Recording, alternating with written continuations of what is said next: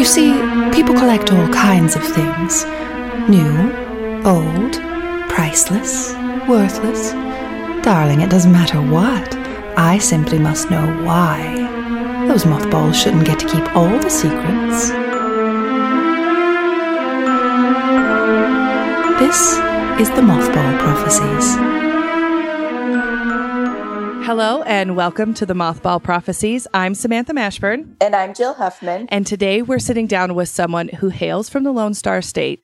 She's a creative director in the music industry, stylist, writer, and founder of Daisy Palomino Vintage. We are absolutely delighted to welcome Beth Brinker to the show. Hi. Thanks for having me. I'm so excited. Yes, thanks for fuddling through all of the technical stuff we had this morning. You have a big storm rolling in. You're And rocking, ladies. We are all remote today. Jill is not in the office with me. I am not staying away for a little bit.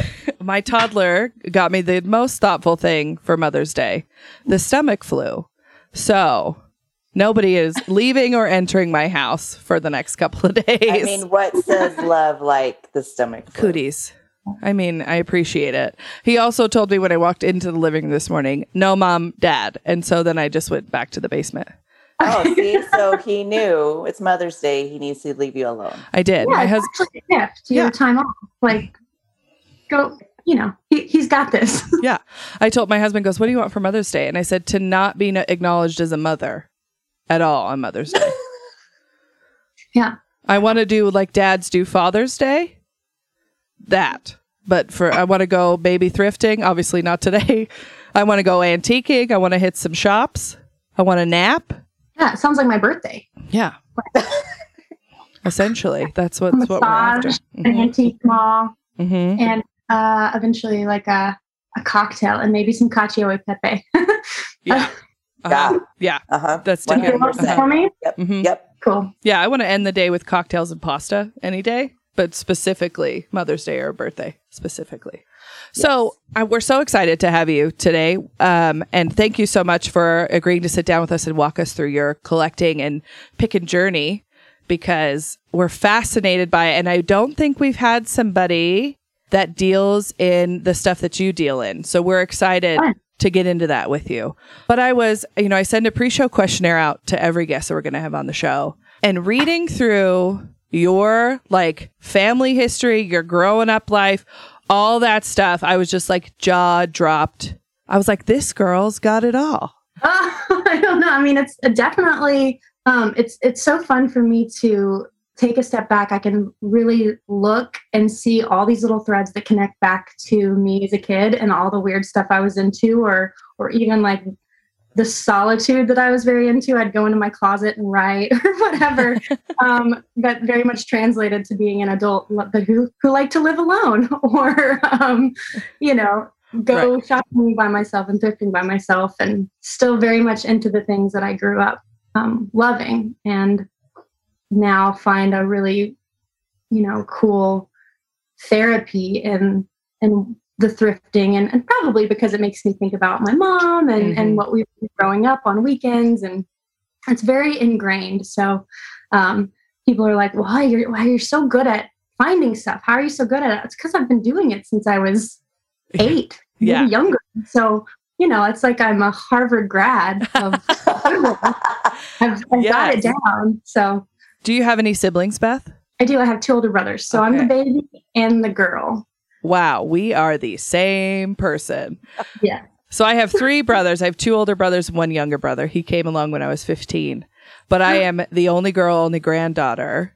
And so Yeah. I also have been thrifting as soon as I was old enough to keep my hands in my pockets yes to go do all of that. Cause that was, and I wasn't until, was this the same for you? When I got older, I thought everybody did that. I thought everybody went to thrift stores. I thought everybody went to yard sales. I thought that was just normal. Yeah, I feel like I we did it because it's what we were sort of into, but very much did it out of necessity because my mom was a single mom and we were, you know, not we did not have money. So this Mhm. was the way that we got things that we needed. Yep. But she made it so fun and I I never ever ever felt like I didn't have something that the other kids had ever because I just I would find the cool stuff and I don't think I even knew what vintage was I just knew it was a good day if I found a George Strait t-shirt. you know?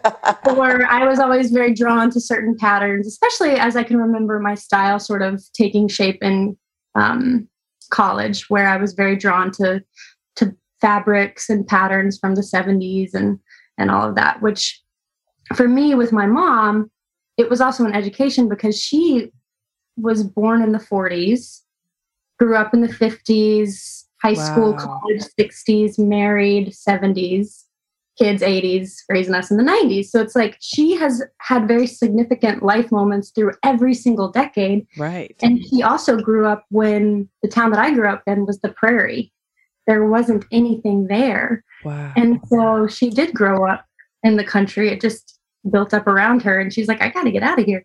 Um, but so yeah pasadena texas was all prairie and that's where she grew up and we ended up um, we went to the same elementary school that she went to the first day it opened and she later worked there when i was when we were kind of going through and then um, went to the same high school wow that's awesome just crazy to think about it is wild to think about. And I, I was just sitting here thinking of the similarities and the appreciations we both have for our moms because my mom was also a single mom raising us and doing and we shopped out of necessity and I never once knew growing up that we were quote unquote like poor or like we didn't no. have and it was just like my mom would hand us like five dollars and she's like go crazy go get whatever. And it was that was really the same thing as where i started to form all of my style was around thrift store clothing. And i used to buy like old boy scout t-shirts or old like little kid like comic book character shirts. Yes. And that was before it was like the thing to do to go to the thrift store. At that time it was like me running around and then just old people everywhere. Yeah. Oh yeah I would go and I would go sometimes with my mom and then my Meemaw. And she, um, it was just kind of what we did. Mm-hmm. It's very funny. So she passed away last year. It's not funny. She passed away last year, but I ended up with her KitchenAid mixer. And my mom, when I was in Texas recently, gave it to me. It's this really cool blue color. Oh wow! I got a KitchenAid. Didn't even have to get married. Like, um, so fun. She's legit. I flip it to the bottom, and I see in the little crayon marker $20. She got it oh. got it at the Alamo thrift store. And I was like, oh, Mima. It was meant to be. oh.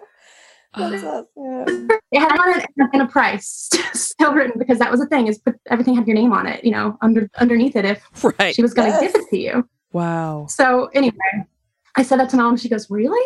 I said, Yeah. She goes, Oh, that's so interesting. Because Mima used to be a nanny for very wealthy families. And I think that she would use a KitchenAid at their house. And eventually she was like, I'm going to get me one of those. She's like, so, I need to have one. Yep.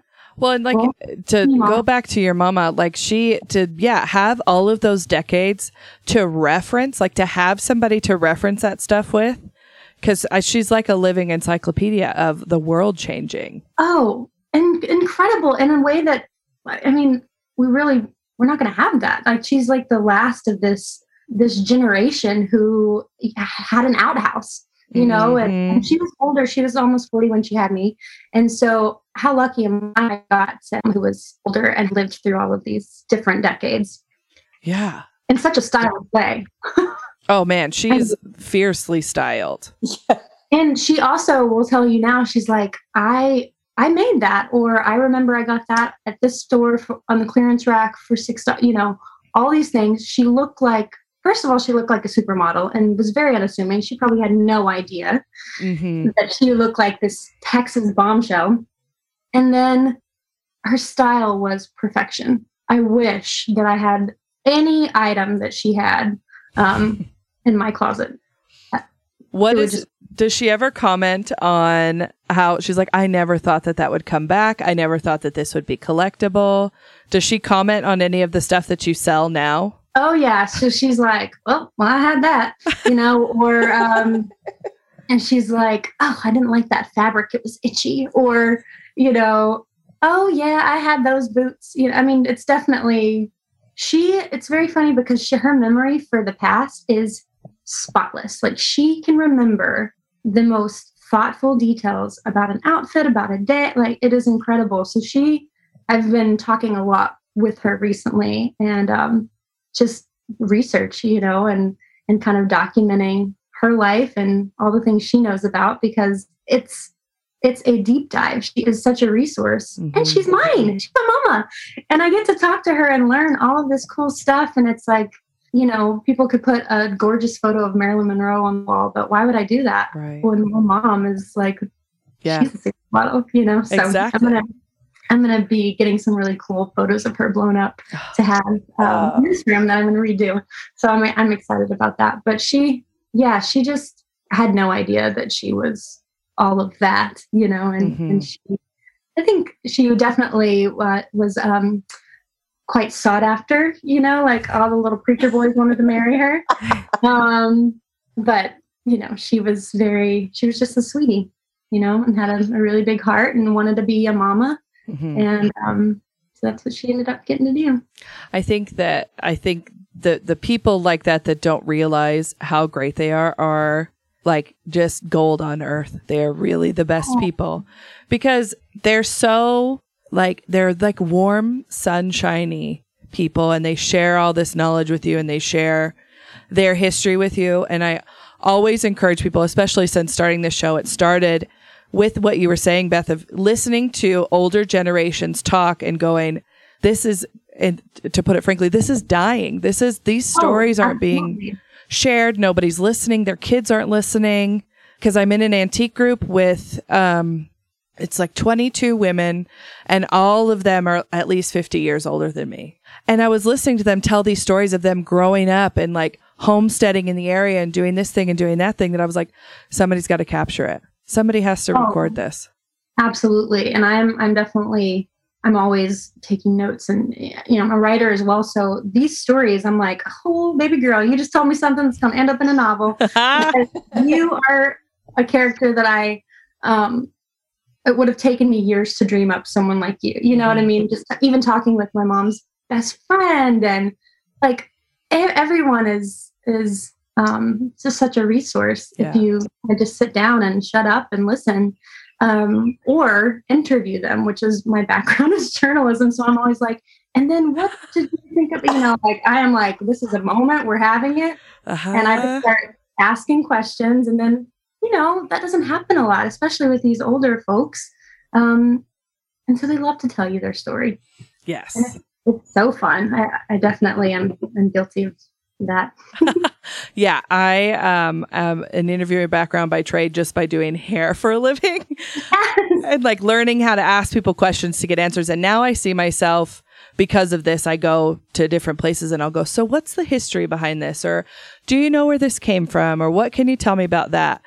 And one of the favorite questions I ever asked my mom was, you know, because I think we forget sometimes too that our moms were, or our parents or our grandparents were people before they were our like caregivers and parents.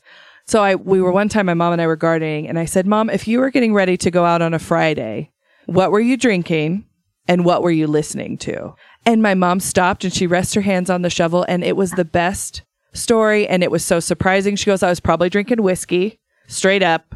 Getting ready, and she said we were probably listening to like CCR or like 70s rock. And I looked at my mom and I was like, Who are you? so cool. Who are you? So yeah, ask your parents who they were before they had to be a parent. Not Oh, had to be. That sounds dramatic. I But say, well, I mean, kind of had to. Yeah, it's so fun to ask, and that's something that um, we did a lot of in this past month. Was I would just kind of prompt her with questions, or we'd see a photo, and then she would just draw up that memory like it was in black and white, and just tell me all about it. Um, so very grateful for that time. yeah. This, this is the time when you have to, um, you know, really pay attention to that stuff and be mindful that everything is so fleeting and we, we don't have the time Yeah. to waste not listening and asking questions, you know. Yeah. Ask all yeah, ask all the hard questions and all the stuff you want to know about now. For Yes. sure. Yeah, Is it absolutely. just yeah, it it's gone in a wisp. So I wanted to talk about your mom too. Like, did she? What was your mom and your Mima collecting growing up? Like, what was your first like kind of influential collections that you were seeing? I remember um, very early on learning about fiesta ware, um, pottery. I have the collection that was given to my Mima for her wedding. It's bright orange. It's amazing. And certain it had certain pieces and stuff that go along with it. But that was like I remember the first time I'd be like, flip it over, look at the bottom. You Mhm. know, I knew that it was always something that I saw around at Meemaw's, and um, it was definitely that. And on a weird note, sh- Meemaw liked porcelain dolls, and and I never They Never all really- did. Mhm. I, I know. And I never latched onto that. Actually, I did have porcelain dolls when I was a little girl because there's a video of me and my mom, and I'm like telling all the names of one of which I had named Baby a little tiny doll with curly Q hair. And I was like, well, that's Baby Meemaw. And in the video, my mom was like, yep, that's Baby Meemaw. Um, just like, oh, yeah, I remember. So yeah, I guess I did. I I guess I did collect dolls. It's like one of those you're just like, I'm gonna beat that out of my memory. I also Yeah. had porcelain dolls on Oh, shelves, like a century too. Yeah. Um. Wow. away Yeah, from where they could gaze at me, though. Yeah. 'Cause it's like- I- it was full on. It, they were cute though. It was like you know in my little childhood little baby room, um, seeing little me talking about those dolls is like, oh look at her. Um. But yeah, and then I later remember my mom would acquire. It was the 50th anniversary for Wizard of Oz, and I would we would collect all of that stuff when it came out and sort of just acquire a lot of Wizard of Oz stuff, which I loved. I was Dorothy multiple years for Halloween. Oh, I love I love childhood collections because they're whimsical like that. They're just like, I'm just gonna have this and I'm just gonna have that and I'm just gonna keep. I had Anne Geddes dolls, unfortunately. That was my, and I found them in a box and I was like, I have to do something with these. Like, yeah, I mean, that's like Beanie Babies, right? You're like, wow, we, we went for the Beanie Baby thing uh huh. too. I still there was an estate sale I went to. You would go to the Hallmark stores trying to find these stupid little Yes. platypuses or whatever they I were. know. My mom would drag me along and I'd be like, We don't need another stuffed animal, mom. Like, let's just go. She's like, No, this is Princess Diana Bear. yeah, in the You gotta little have it. plastic box. Mhm. Yeah. Yeah. Like, and they'd only have so many at the store, but you didn't know how many. Oh yeah, you just had to go. Oh, I remember that. Uh, yeah, I don't remember. I'm trying to remember other collections. I don't remember. Oh, let me think about it with mom. I'm not sure. I don't remember a lot from when I was a kid either. And I think it's just because I wasn't cognizant of collecting at the time outside of my grandmother's house. Like my grandmother's house is a antique store basically. So it was like pick a corner and stare at it for a little while and you'll find something. And I think my I think it skipped a generation with my mom and she was like, It's too much shit. I, I can't do that. So my mom's very minimalist and she just has like antique and vintage tea tins and then some yeah. other stuff. And that's about it. And then my house. I've just repeated the cycle. yes, I have gotten. I think this uh, it helps that I've figured out a way to let things go and and sell them, find them and sell them, and kind of turn that into a thing. Um, where for a long time when I was younger, I remember this feeling of like, no, I, I need to keep it, but but I, I rid myself of that very quickly because I did not want to be someone who kept a lot of stuff where it was so much stuff I didn't even know what I had. Mm-hmm. So something in my mind shifted where I was like, figure it out. And now I cycle through things a lot. It's fun. Like my, my boyfriend, it's like, oh, that's new. I've got sold something and it's a new piece of furniture in here. And he's like, whatever. His mom was an interior designer. So he's like, I'm used to this. Like everything changing. I understand. I understand. I'm like, it's just, it's just what I do. He's like, you do what you do. It's like Um, in Beetlejuice when um, the mom is like, "If you don't let me get this house and do what I need to do," and she's screaming. Just have you seen? Um, what's she plays Moira? I can't think of her name. Say it again. Catherine. O'Hara. Oh, she says. If, if, um, she's like, if you don't let me get this house and do what I need to do, I'm going to go crazy. yeah. And that's how my poor husband, he's just like, he'll come home and be like, oh, that's a new wall or that's new. It's the same thing. Like, it's just, I know my husband will see something. He's like, mm, Is that new or have I not paid attention? Yeah. And I'll be like, Which one do you want it to be? Yeah. yes. What's been really fun is uh, finding things that are both of our styles because I'm pretty much like very mid-century modern. I love the 70s and 60s. If if um yeah, Mad Men gives me all the things that I need. It's so well written. That feeds my writer part. The furniture, the the outfits, the makeup, the the acting. I mean, every box is checked, and I Mhm. watch at least once a year because it is just so. I decided that last year in quarantine. I was like, yes, I think that this is my number one show. He's like, wow, really? More than Sex in the City? I'm like, yes. Sex in the City. Um, it feeds my soul in a very different way. So I love watching vintage based TV shows, especially as a collector now, because I'll be like, I just watched the background after I've seen the episode. I'm like, okay, what did I miss or what did I not know oh yeah, was a I'm like, collectible? I'm like, I have that lamp. Oh look, those are those are cocktail glasses. you know, you just feel all cool and stuff. You're like, oh, weird. Look at the set designer wanted these. Yeah, That means they're cool. absolutely. I'd love to talk to a set designer about sourcing and all that mm-hmm. stuff for period pieces because Absolutely. And even the wardrobe stylist for a show like that, especially, just like, oh, and again, that time period is when my mom was experiencing all of that. So it's it's so fun to kind of reference and think about her in those situations. she's like, this know? was my childhood living room. What are we doing? Yeah. Oh yeah. Oh, the pictures that I have of my mom, uh, like Christmas time. I'm like, what is that sofa? Where are you? that was me, mom, people's house, and I was like, what? straight out of Mad Men, like the sickest living room you've seen. I'm like, oh my gosh. But now, yeah, now it's for me, it's a melding of like my style with my partner's style. And so fortunately, it leans, and I'm from Texas, so I can lean into that. You know, I was like president of the FFA and shit. Like, this is, I got this. You got it. Western thing. Yeah, it's not something that I have to like accept. I can just kind of lean back into it, you know? Mhm. And so, one thing that we have sort of started acquiring and collecting that I love and he also loves is the old 50s wagon wheel furniture, Oh, yeah.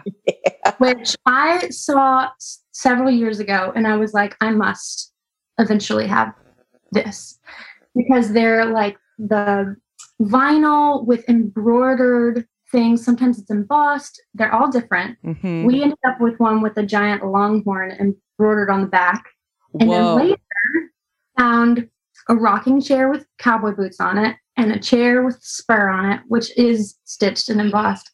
And that's something that he's like, this is my rocking chair. I'm like, oh, it's your rocking chair now? Okay. Um, and so, you know, we've found a really cool way to to mix both of our aesthetics. You know, Which- it's definitely the style feels like a Palm Springs rodeo, is how I like to describe it.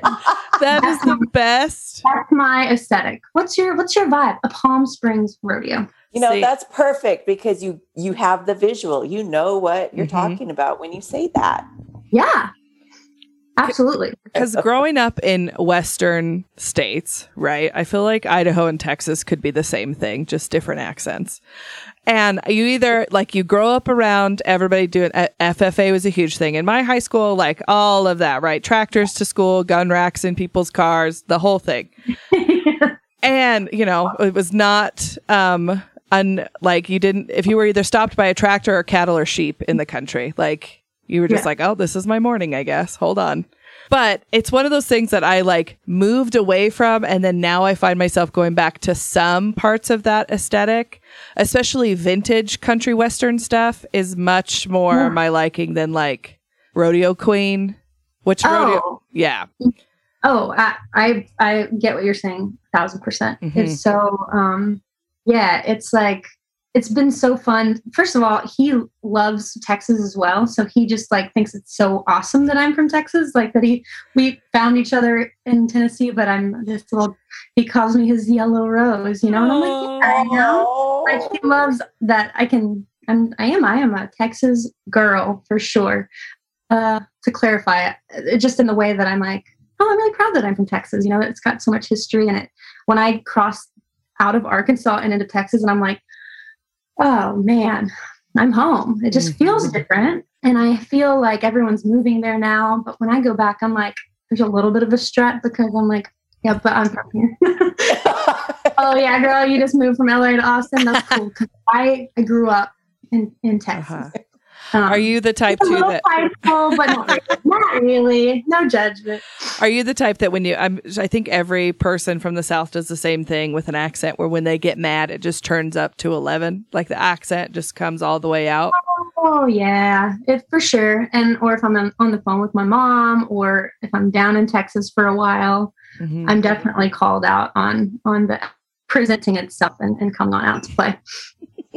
Yeah. My mom has a, a a very Texas way of speaking, and we both sometimes have little voices, you know, like in everyday conversation. So it's mm-hmm. just like ring ring ring. That's how it was with my grandparents because my grandpa's from Arkansas and my grandma's from Oklahoma. So when they would get into it, they'd start these little sayings that were like, "What in the hell does that mean?"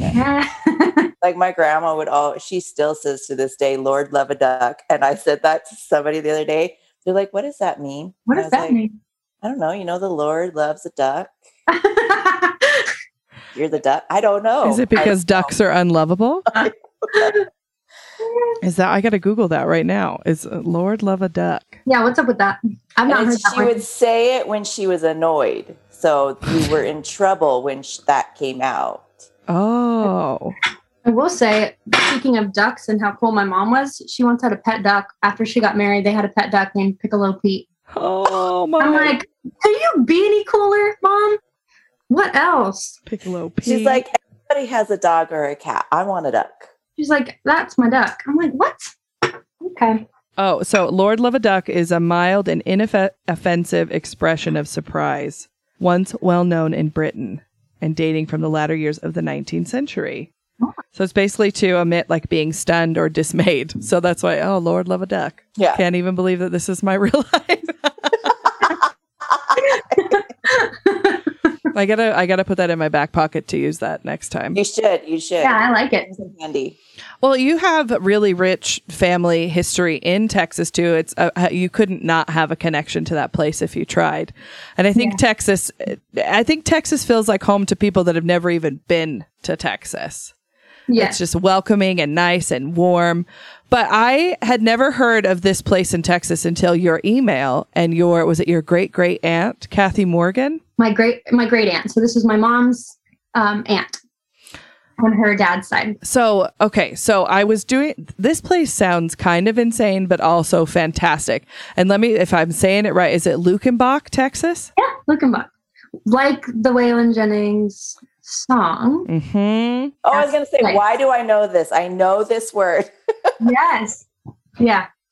So she And, uh, was a like part founder of that town, right? he, they bought it. So it was literally a general store and a dance hall and a post office. And I believe, I think it was in the late 60s, early 70s. She, with a guy named Hondo Crouch and another guy named Guich, the three I was- them, Not gonna try and pronounce his name. yes, they, three of them together bought it. And um, they sort of, that became the renaissance of this place where um, where it became the place where Jerry Jeff Walker recorded and uh, Willie and Waylon would come and play there. I mean, it was just this absolute iconic time in the 70s where she's running around for one of Willie's first picnics, I believe, collecting cash in paper bags. Like, just it became this amazing thing Wow. and that was a big part of her later life she lived an incredible life and I'm, I'm doing i'm trying to do a lot more research because i would love to tell more of her story um, because she was the matriarch of, of this time in texas which is absolutely if you're from texas for sure but so many people even if they're not know about luckenbach largely because of the song but it's just still this very special place in the Texas Hill Country. Yeah, and it was such a from what I was reading about it too, it was such a formative time for country western music because Yes. when I was reading the names of people that went through Luckenbach and were performing and writing songs. I mean, you had Townes Van Zandt, you had Willie Nelson, you had all of those people, and it was really bohemian, but for Texas. It was absolutely like, you know, in the way that Laurel Canyon bred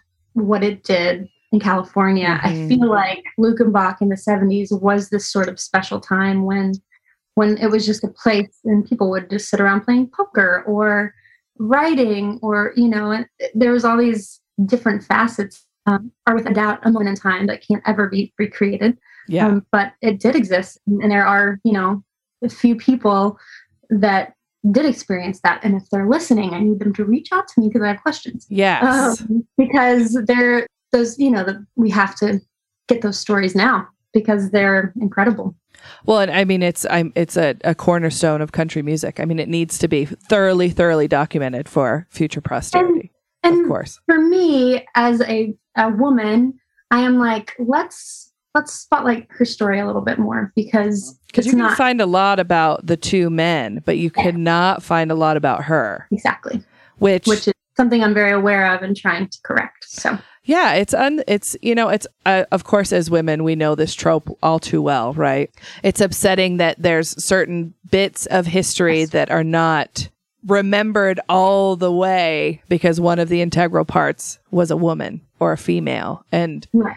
so they're just like, oh well, it was just these two guys. Oh, and then there was also this chick. right. But they called queen kathy. I mean you, you didn't call this woman queen for nothing. She was just this huge personality and such a special woman with an incredible life.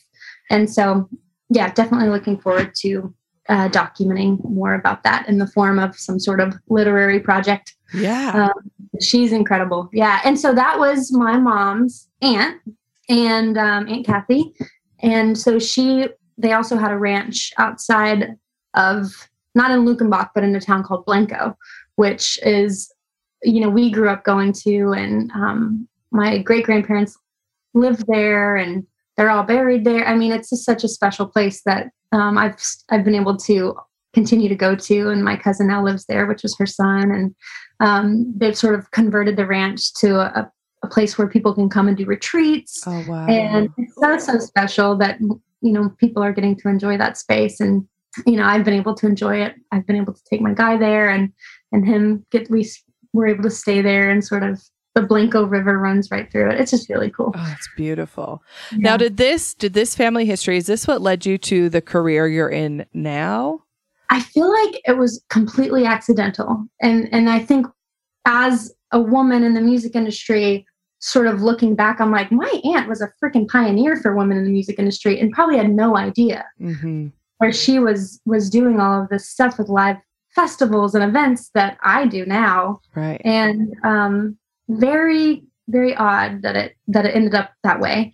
I will say that I think George Strait is probably why I ended up in the music industry. Um, he was sort of why I, I always just loved music, and I really latched on to George from a young age, where I was like, this guy.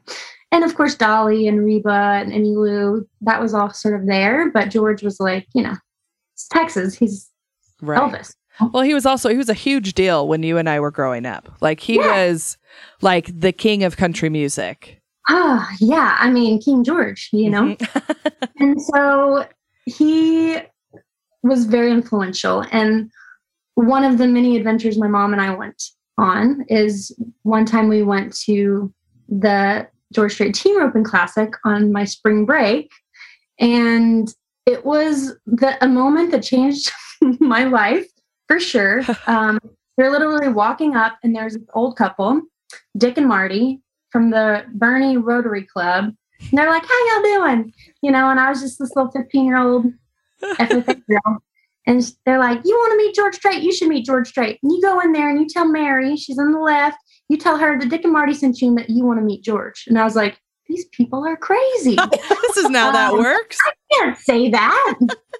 But I also, from a very young age, was just like, You gotta just be bold, go for it. What you can tell me no. That's okay, the cool. youngest syndrome. That's the youngest child. Just being like, I'm gonna do it anyway. So you guys are gonna have to I deal don't with know. it.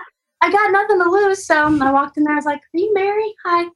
Dick and Marty sent me. they told me that I should tell you that I wanted to meet George Strait. And she's like, they did, huh? and so, like what happened with my mom and I often is people sort of like kind of fell in love with this little mother daughter situation. And we were just, you know, just having fun, real easy going. And it was nothing like um, aggressive about what we did. We were just having fun and happy to be there kind of thing. And sure enough, the next day we're we're walking up and Mary sticks her hand out the window, the front door, and says, curls her finger and says, "Come here." And so they they they sent me and my mom to meet George Strait, and that changed my whole life. Of course, George and I talked about the FFA. And he's like, nobody's ever asked me about this. I was like, I really wanted to know, like, were you in it? And tell me all about it. He's like, I was. um, and it was very, very cool. And he sat there talking with us for a, a, while, just like hold my little hand, patting it, talking with my mom. They both had family in Pearsall, Texas, very small world. And I walked out of there and I was like, well, now what? Because I met George Strait and right. he was the nicest ever. Yeah. Like literally the best. And so after that, I was never starstruck because why would I be? If I mm-hmm. met George Strait and he's awesome and he's freaking George Strait, then nobody else is worthy of you know, you're fawning. Yeah, swooning or fumbling over. Um, so and that kind of kind of became a thing where we would go for my spring break and I got to see and talk with him every year, which was the coolest. And oh my was, god! The next time, like, it's my FFA girl, y'all. I was like dead. Oh my god, he remembered. And then it was like FFA sweetheart the next time, and oh. then I was going A and M, and that was Aggie Sweetheart. It was just a journey, and he was so lovely and wonderful. And I'm like, ah, oh, yeah, if if that's okay, cool. you know, I was just um, not that that like immediately influenced me being in the music industry, but it certainly served me well to not feel um, starstruck or intimidated by anyone. And I can thank George Strait for that because he was um, lovely and generous with me and, and giving of his time and does kindness. he does he still recognize you like if you I haven't guys seen him recently I haven't. So I don't know if he would remember that I was his FFA sweetheart. George, if but... you're listening, I know you're a big fan of the show. um, if George, you're listening, George, yeah. your um, FFA sweetheart. Your FFA sweetheart is all grown up and slinging vintage shirts of yours. yeah, um, you have some that you need to let go and get rid of, you know, just send them down to Beth. Yeah. Yeah. Yes, exactly. Um, it is funny because his daughter-in-law bought a George Strait jacket for me in December, and I was like, "Well, this is full circle," and also makes me feel way better about getting rid of this because I was having a really hard time. But it's been returned to the Strait family and that felt like a very full circle moment. It always finds its right owner vintage oh, does absolutely yes i also have to say you said i don't know why people are in love with me and my mom you wrote the most charming fucking emails that i have ever received and i was like i'm in love with her i'm look at how she writes an email and how she corresponds it's the sweetest she says y'all and can't wait and i'm just like why can't everybody email like this other people don't email like that? Just email me all the time, Beth. Just send me like a horoscope. Throw I know, some stuff. She, she was telling me, she's like, she is seriously the sweetest thing ever. And I was like, well, she's from Texas. I'm like, but like 90% like... of the people are the sweetest thing ever. Oh, that's very nice. That makes me feel good. I usually only hear that from my boyfriend who says I'm the sweetest woman in the world except for his grandma Alice. And I'm like, yeah, she's she's sweet. You're like trying to get to that. I'm like, I accept. This. I'll accept that defeat. Yeah. So I, let's talk a little bit about this. This now what you do. So you have your job in the music industry, but you also have Daisy Palomino, I which do. I love that you sell Western wear and vintage tees. So where did Daisy Palomino start for you? For me, I had been slinging vintage actively since I was in college. I kind of did that. I would find things and sell it in college to sort of make money. Um, and it was slowly something that I always did. In 2012, in the early days of Instagram, I started an account that would later become Daisy Palomino, but at the time was called Shop on the Brink. And um, it's kind of took off and turned into this other thing where I was selling mostly vintage, but some, you know, modern stuff that I would find. And um, and it was all online. This was before the algorithm, just like I was literally making a living selling stuff on Instagram. Wow. And, and still doing freelance stuff in the music industry. And uh, it was last year, and it was had been something that I'm like, I really think that I'm supposed to be doing this more actively in a in a bigger way. And the pandemic naturally was like, focus. You're at home. You have all of this stuff that you could be selling that you don't need to go out into the world to get. You could just literally sell the stuff that you have. And it sort of became a thing where I was like, well, let's call this something different and let's give it a little bit more branding and a little bit more intention where I knew that I wanted to make it um, not just something on Instagram, but something a little more tangible. And I was very inspired by photos of my mom from the 70s and who she was and and sort of like I don't know, I was just kind of toying with a lot of different names and words that I liked and did I want to call it something about her? Was it too on the nose? I don't know. And then I kind of as a writer sort of formed this story about this who this woman would be if I didn't know she was my mom. Mm. If he was just this bombshell in Texas in the 1970s who was stunning, but also like kind of silly and just whimsical. And I decided that I, I would call her Daisy Palomino. And I, you know, just kind of built the story around it and then kind of ran with it. And then it sort of has taken on a, yeah, it just started, it just started taking form in a different way and, and has become its own different thing.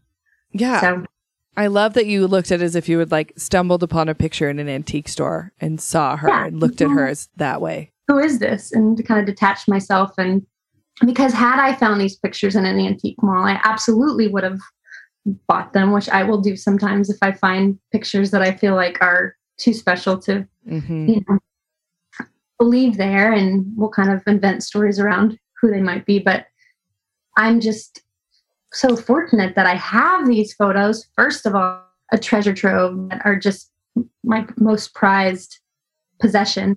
Um, and they absolutely inspire me constantly. And crazy enough, most of what I sell is this style, which is very 60s and 70s heavy, leans a little Western sometimes, um, definitely leaned into the the concert tee thing. I think that's like the music industry side. I'm working mm-hmm. with artists now, kind of come to play, you know, the thought that I might be working with an artist who someday their merch that they're creating for the first time and how exciting is it to create concert, you know, touring merch for the first time and then finding it years later. Um, it's cool. It all kind of goes hand in hand. Right. And I think that it's, I, I like listening to the beginning and kind of where somebody's vintage store is, right? And it's always funny how, like, vintage vintage finds its way into being what the seller needs to do best. Like you started with, you know, vintage stuff and doing this and kind of that. And then as you leaned into what you truly loved, that's where it started to kind of live its own life, right? Yeah, yeah. It definitely became where like people were really going crazy over my, you know, specifically country t shirts um, and um, 80s and you know like early 80s kind of stuff is when those really started to be a thing and so those but also you know people love like the high rise wrangler jeans or boots that are cool or leather jackets or you know and then, then there's the flip of the coin which is the 70s maxi dresses mm-hmm. and you know the, that, that kind of thing. So it's definitely like sort of an even, when I say like Western whimsy, it's because it's both of that. It's like this whimsical, fun, ethereal kind of thing. And then it's this like Western concho belts or, mm-hmm. you know, denim and things like that. So well, and you have, I mean, you're a stylist too. And so you have this fantastic eye for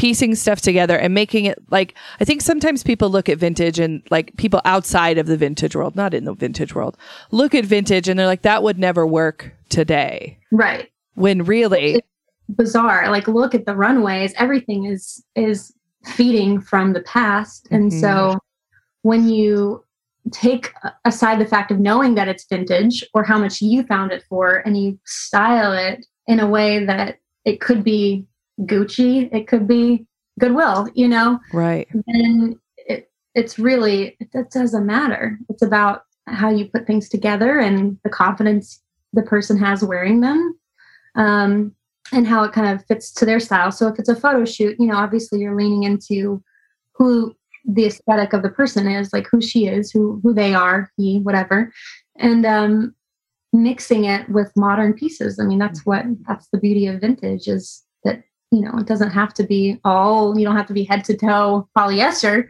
but you can mix in these pieces that um, elevate a look hmm and get more unique. And obviously for the most part one of a kind in some cases Right. And I think, you know, I I hope the trend turns a little bit where we got kind of caught up in this material thing of like nobody wanted to wear vintage or goodwill stuff because it didn't cost enough money to be like Right. worthy of wearing.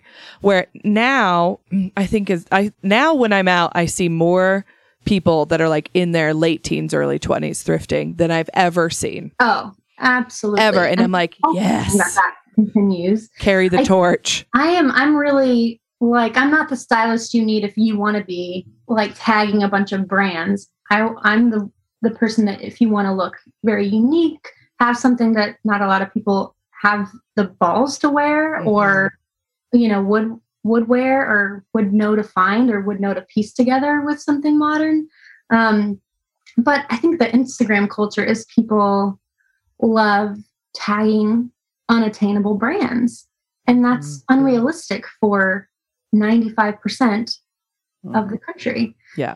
Yeah, that Gucci belt's cool, but what about this vintage belt that's It's- 50 bucks hmm that is probably way better made? I don't know. I'm not, not knocking Gucci. well no I agree with you like Fine, okay, I'll wear it. I would rather have like a vintage hand tooled leather belt or something of that aesthetic rather than a Oh, belt yeah. that's like brand new with an emblem of something else Yeah.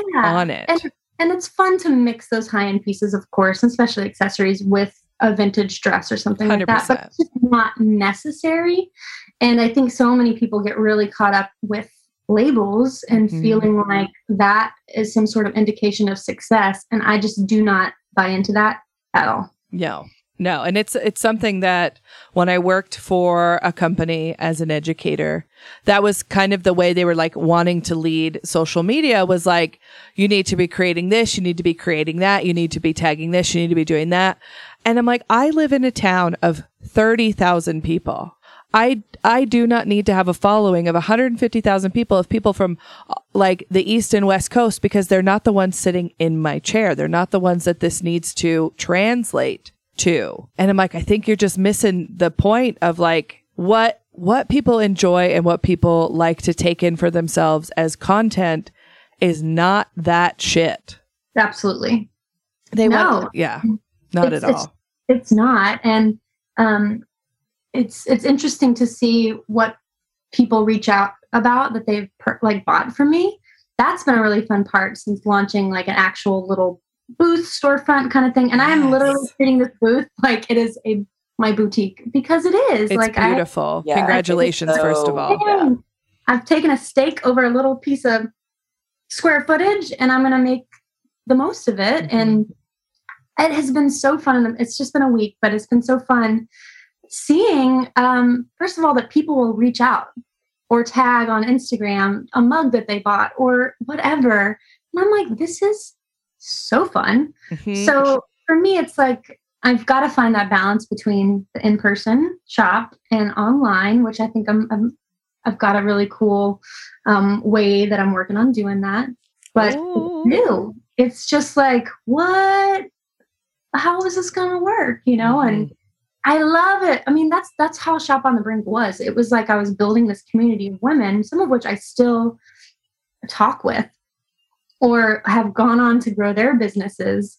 Um, Jennifer with Flea Market Fab, do y'all follow that? Mhm. Like amazing rugs and stuff. She used to buy stuff from me. I'm like, I feel so cool because she's so cool. Right. You know, different people from all over the place. Like that's the fun of it, you know. And when there is conversation around what they buy, that's even more fun because it's not just like they're clicking something on online, Mhm. but if they feel like they can kind of connect over it, or sometimes I'll offer up some styling advice for the piece or something. That's the fun of it, you know. oh, I love that. I love that you do that because I think Oh yeah, that's how it definitely started with Shop on the Brink, where it was like, you know, style this with a top knot and some high waisted jeans with some sandal or whatever, you know, and it would kind of immediately put the idea of how this could work in their head, and they'd be like, "Oh, that's cute. Yeah, I'll do that."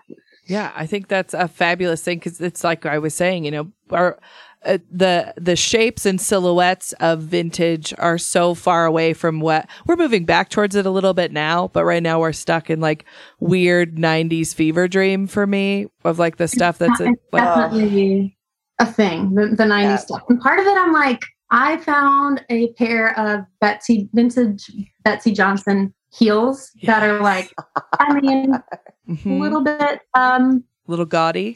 a little bit like, what do you do at night? kind of thing.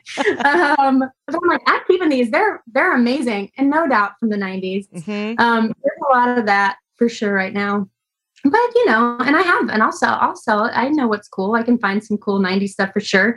My 90s interpretation is definitely more of like, did Sarah Jessica Parker wear this in Sex and the City? Uh huh. Like, I'm gonna lean hard into those ladies for the 90s, early 2000s part of it. But um, yeah, it's it's definitely fun to see what the trends are, kind of lean into them, pull things specifically for that, but also just leaning into what I think is cool, what I would wear.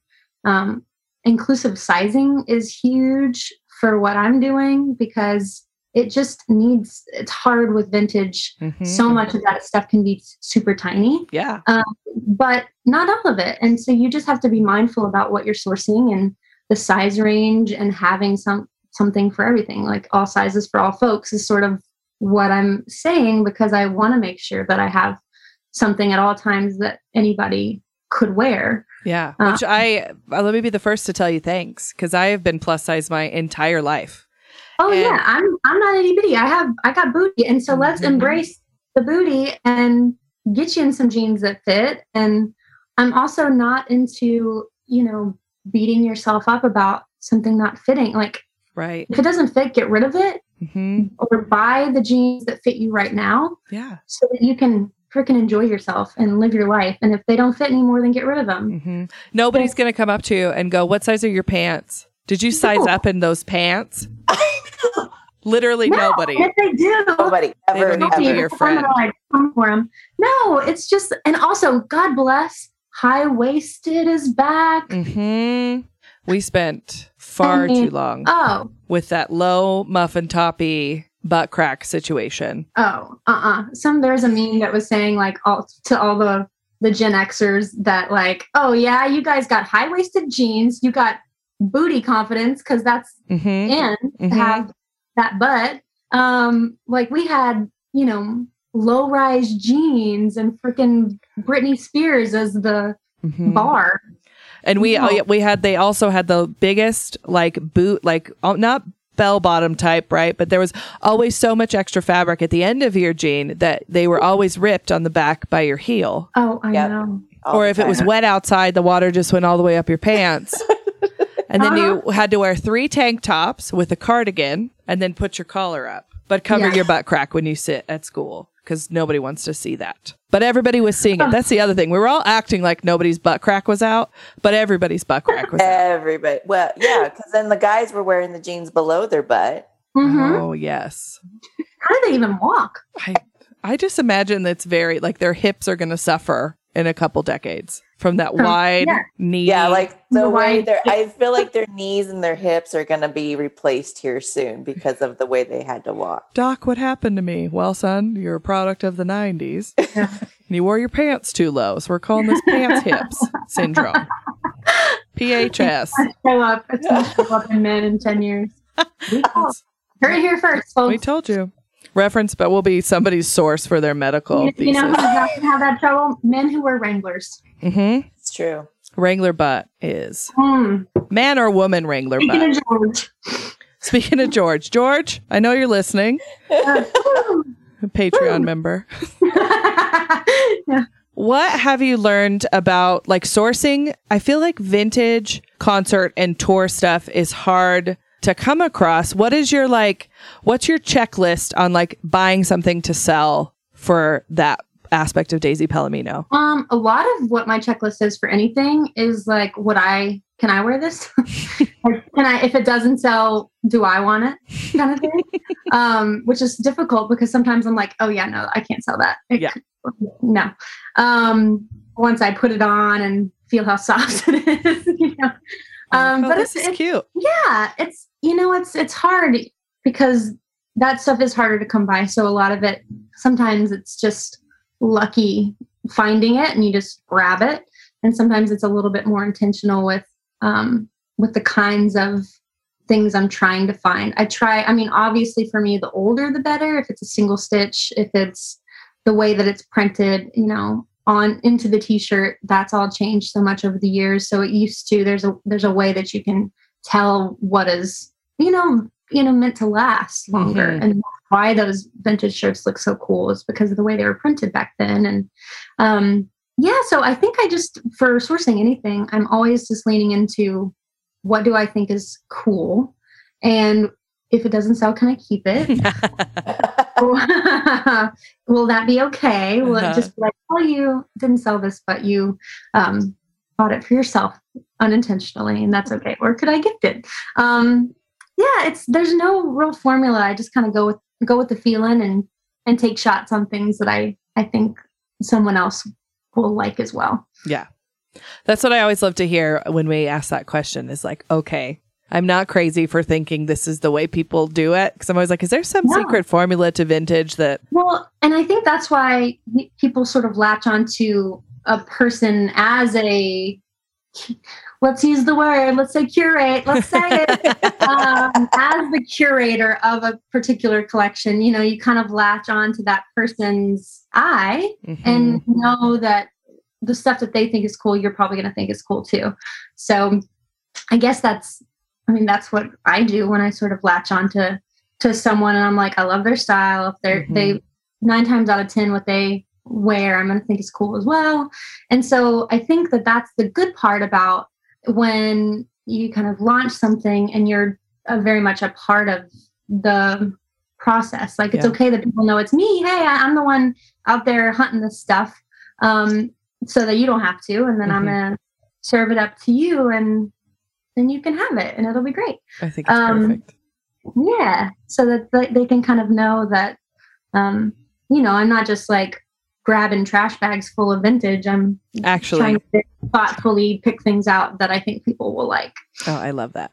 So, Beth, where can our listeners find Daisy Palomino Vintage? Yeah, so um, it, it lives online at daisypalomino.com. It's also, there's a lot of Instagram action happening. People love to buy on Instagram. They actually prefer it. It's crazy. And they even love more than anything to buy it off of Instagram stories. Yeah. Story Well, sales are, A lot of a lot of stuff will hit stories and that's as far as it'll go because it'll get purchased that way. So that's fun to follow along that way. And there's all kinds of cool things now that I'm tying into because so if you live in Nashville or if you're visiting Nashville, you can now shop in person at East Nashville Antiques and Vintage, which could not have been a more perfect home. It just opened. Um, and I am an East Nashville girl for the longest. That is my hood. I have lived there for, you know, more than 10 years. Oh, wow. Recently, right before the pandemic, we moved a little further out, which is really good for my soul to now be able to come out a little further outside of town and kind of do my creative thinking and writing and living. And then I get to go back into my and hit up happy hour spots, my restaurants, and have my shop there. And the other uh, dealers that are in, like my neighbors in this antique mall, are incredible. Literally, the first day we opened, I'm like, I bought this piece of furniture for my kitchen. But I was like, well, this is going to be bad um, because everybody and everyone is so sweet and supportive, and it is hands down the best decision I've made recently. I was not sure; I'd never done it before. I've only ever just done online and pop ups, and so to have a place where I can find something and immediately just put it for sale, especially stuff that's hard to ship, like vintage glassware, which I absolutely love, but always makes me really nervous to ship. Mhm. Purging of my collection of mugs. My boyfriend will appreciate this they can leave and go somewhere else. Uh-huh. Um, it's it's really been fun, and the response has been really great. And you know, just people reaching out after they bought something like that is so sweet and kind, and they share it. So thank y'all for doing that. Um, it's just given a new life to what I'm doing, and realized that I really like the merchandising aspect of it in person. Well, and your your setup is so so adorable and so well thought out. I love now that you have a place to flex that stylist muscle the way Yeah. you want to do it. it's so cool and it's definitely um, leading to to more of of the styling stuff and and even interiors and it's just such a a fun way for it to be it kind of made it real for me in a way like people knew that it was happening but now they can kind of go at their own pace and enjoy it in their own time and it's open seven days a week which is amazing Oh, that's cool. Um, Oh. it's so cool it is dangerous hmm Um, speaking of dangerous things, it's time for this week's estate sale walkthrough. Uh-oh Now, for those of you that are new here to the show, every week on the Mothball Prophecies, we do an imaginary estate sale walkthrough. It is completely made up and inspired by the guests of the week's favorite vintage and antique items. Oh, no. I do a little bit of a deep dive on uh, social medias to see kind of what they like, where things are hidden, what they lean towards and everything in the estate sale the scenarios are all made up but the vintage items are all very real. I pull my inspiration from ebay and etsy and all that different stuff. Um, and the only catch is you can only pick one of the items in each scenario unless Ah. otherwise described. So it's um, vintage dante's inferno in a way. It's horrible. so. Oh no welcome I, every this i leave it at the end of the episode because everything goes really well and then at this point if you hate Yeah, me this after is this when it's it's i'm good. already missing the things i can't have Yeah. and then we'll also tell you you can figure out your own loopholes. There's no rules. You have to figure them out yourself. The loophole portions of It's like the. the escape room Yeah. thing. hmm So this week we're heading east in Tennessee over to Tri Cities Flea Market. It's one of the largest in Tennessee, hosting over 1,000 vendors and can boast up to 30,000 shoppers. Our snacks are packed. We got our beer, our snacks, and our Trader Joe's coolers, and we're ready to pick. Okay. We spot this booth shining in the sun from the entrance and head straight to it. It's a booth full of vintage and antique ashtrays. This is a two parter, okay? So, Beth, are you going to choose to pick from glass or ceramic? Oh, shoot. I'm going to go ceramic. All right, Jill, glass or ceramic? Uh, oh, freak! I hate you so much. Uh, glass. All right. Yeah, glass. I'm also going to go glass. So, Beth, with the ceramic, right? We are going, we have pink and gold atomic or blue and gold atomic. Which are you choosing from? I'm going pink and gold. Oh, Ooh, quick! fast. Yeah, that's hard though. Jill, we glass, right? Yeah. You have Fenton Amberlina cut art glass or art glass basket weave ashtray. Ah, Beth's face, she's upset that this is happening to you. good because I'm upset. And I feel like I just got out so easy. I And I'm like, oh, sorry, girl. Uh, you. Ah, I'm gonna go Fenton. oh, good choice. I'm going to go with the the glass basket weave because it's just kitschy and I love it. Yeah. Mm. Ooh, so cute. All right. Next stop is a booth filled with, of course, incredible clothing. We couldn't get out of the estate sale walkthrough without that. Now, this is a scenario where you can pick everything that you want from this booth, but only from one category. Oh man. Both of them just got so mad. Do you choose, Beth, I'm sorry, vintage caftans and maxis, No. vintage blouses and tops, or vintage workwear like overalls and boiler Ah. suits? We, ah! we had a friend, and then you ruined it for us, Sam. I just, at le- you know, anybody listening, now you know things to get Beth for holidays because the reactions here's the deal. I have goosebumps on my leg.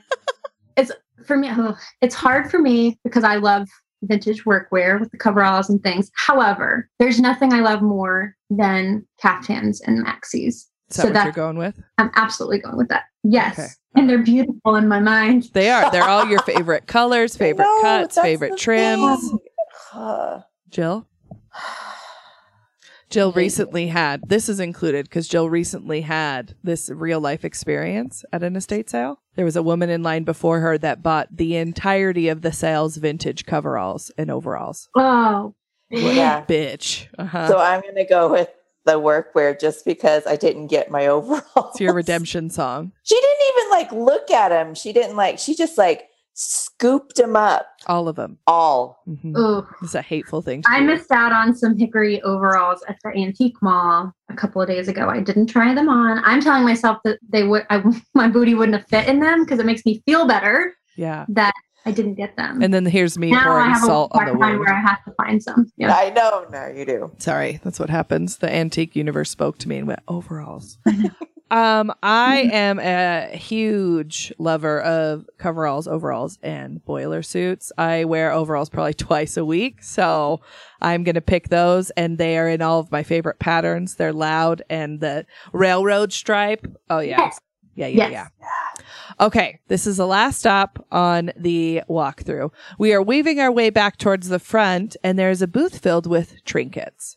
There is jewelry and the like, but a particular type of jewelry. It's sterling, vintage sterling, and turquoise jewelry. You you say that like it makes it better. know. Like it will make it easier. I have to for her. clarify for the listeners what we're picking from so everybody knows, okay? So there's ah. three sets you can choose from. The first set is turquoise and vintage sterling with a mother of pearl inlay. Okay. Ugh. It's a whole set. Rings, earrings, necklace, whatever you want. The next one is the vintage sterling turquoise with opal inlays Oh, come on. or a vintage sterling and turquoise with coral inlaid. Oh, it's my birthday next month. um, I think I know. Okay. I'm going opal. Opal. Yep, I'm going opal. I do love opals. I'm also going to follow suit and go the opal route because so Because it's harder to come by. yes, while Jill is toiling, there is a opal mine in Idaho. It's in Spencer and it's a you pick opal mine. So you literally get a bucket and a spray bottle and you go sit on a mound of stuff from the mine and you spray it and you fill your bucket up and you take it home. We should do that. That'd be fun. I'm coming. Yeah, please come. We'll make a date. It's the airport. Um, the closest airport you probably fly into either Idaho Falls or Jackson. I'll look before we're done here. I'm on Southwest as we speak. I'm like, doop, doop, doop. Doop, doop, doop, doop, Yeah. doop. um, Don't I vaccinate me and tell me I can't go to opal. I'm going opal picking, bitches. Get out of the way. And Tropical Island who? friend. I'm going to Idaho. Y'all know without a doubt that when I am in Idaho or when I come to see you specifically, Mhm. like we're hanging out in real life. Yes, and we're picking, and I want to. I'll we'll talk about it after because I'm a big believer in serendipitous meetings. So we're gonna we'll talk about something after. I, I absolutely feel the same way. Everything is yep it just happens. It's meant to be that way. yes. Okay, Jill. for sure. Which one are you're not getting out of it? Which one are you picking? Shit, I really She's like thought we leaning back, like thinking we'll just keep talking. We'll just Yeah. forget about it. It's just that's why I brought up going to the opal mines together. uh, I'm gonna go with the coral. Oh, Mhm. I do love the coral color with the turquoise. I mean, Yes, it's just so chef's kiss. It's Ugh. beautiful. yes, like this color palette. yes, Mhm. Mhm. yes. All right, I'm proud of all both of you for your choices in those. That walkthrough was a hard one. That was a hard one. Oh, I just want to like put on my caftan and my opal and turquoise jewelry. hmm Let's go have a And, beverage. um, yeah, and and put something in my ceramic ashtray. Yeah, Oh no, I want a pink and gold atomic ashtray. they're beautiful. They're I currently have I think three ashtrays in this office, but I have this one right here that is milk glass and it's a daisy. You see it? Oh, look, milk glass daisy. Mm-hmm. So they Ew. came in a set like those lunch sets. So you would get like the snack tray and the cup, and then the ashtrays came as a hostess set. So everybody had their own ashtray to smoke with at their table. Because Oh, class. I That. I mean, that's I when did show you you were ashtray at, have in here. Oh, get it, get it, get it. It's technically an ashtray. I found it in Texas. Oh. And um, I was like, oh, that's so mine. Oh my god, that's so awesome. It looks like a, it's like a pink depression glass ashtray. Horseshoe. Horseshoe. And a horseshoe, which is like a blush peachy pink, which this is basically my color. Like I Oh. So drawn towards anything like, you know, it's a thing. Mhm. I love it. Mhm. I don't even know what to put it. Yeah. I They're put called, they called it a bud vase. I wouldn't have called it a bud vase. I mean, you could put buds in there, Is it but holes in the bottom? Yep. Oh, no, it's I in do air plants. yeah. air plants or, or I don't know, just rings. trinkets. Yeah, I put Yeah. like rings or earrings or bobby pins or little hair ties. Oh, see, Yes, look see. at that. Mhm. I love vintage ashtrays as trinket trays. Or I've seen like some people Oh, that's, use that's plate absolutely hangers to hang them on their walls. Oh, yeah. Oh, there's our vintage tip of the week. Hang That is a good. That's so good. hang your ashtrays with vintage plate holders. hmm Hang them up and display them because I feel like they get overlooked all the time because nobody really smokes anymore. Well, people smoke, but they don't necessarily care Oh, what they're ashing Oh into. yeah, I love. I we have all sorts of ashtrays all over, and um, it's just fun to. Yeah, I put all my trinkets in there. Mhm. Absolutely, and I love my trinkets. Like I'm a trinket. I'm basically a magpie at this point in my life. Yes, I totally am. hmm I wear all my rings, and then I have one on the coffee table. I have one in the bedroom. Like they're just always Yes, I am the my same. catch-alls. hmm Yes. Yeah. Well, thank you, Beth, for sitting down with us so much today. We've taken up far too much of your time.